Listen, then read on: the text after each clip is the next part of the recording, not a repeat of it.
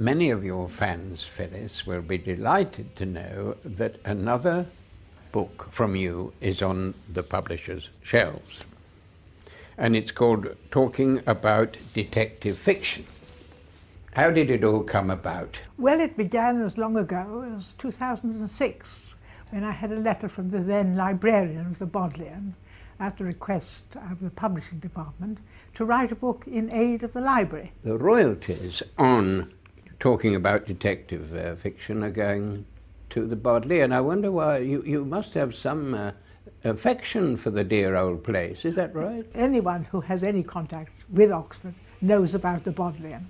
It is one of the greatest libraries in the world, and of course, it's not only for scholars, it's for everyone who is interested in books and wants information. Some people have heard of Cambridge, haven't they, as well as Oxford? Some people. Yes. And I, I just wonder, there are far more crime writers that we associate with Oxford. You shouldn't be surprised about this because you have made Oxford the most murderous city in the whole of the United Kingdom.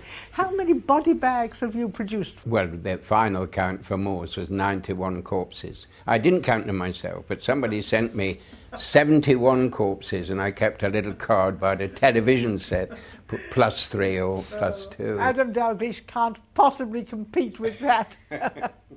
The central theme of this book, Phyllis, I think, is the development of what we always used to call in our youth detective stories. And these days we drifted towards a, a sort of different nomenclature, haven't we? The crime novel. Ca- can you explain them a little more, more fully than, than yes, that? well, if we go back to the so called Golden Age, it had to be a puzzle, and it had to be an ingenious puzzle, and people had to be killed in very clever, ingenious ways.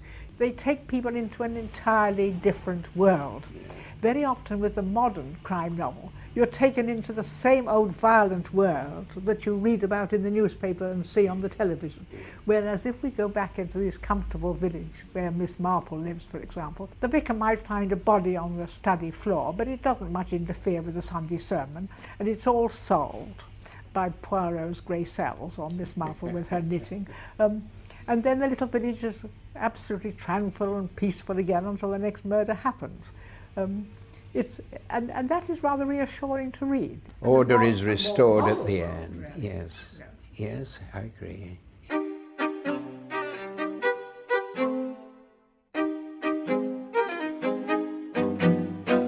We've been talking, Phyllis, about mostly UK writers and everywhere. We mustn't forget that other countries have uh, an enormous amount of, of literature Especially, I think, recently we've seen it in some of the Scandinavian countries, haven't we?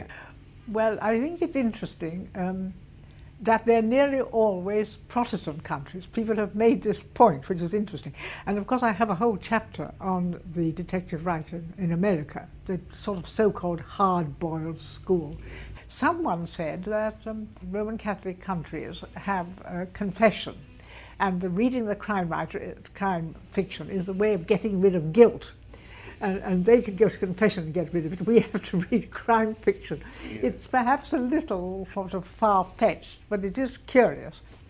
I've not mentioned the wonderful cartoons which uh, feature, I think, in every chapter in this book. I think particularly marvellous is the one about the Hound of the Baskervilles. I think that is the funniest every best wish to talking about the detective, both to you, Phyllis, and also, of course, to the Bodleian. Thank you.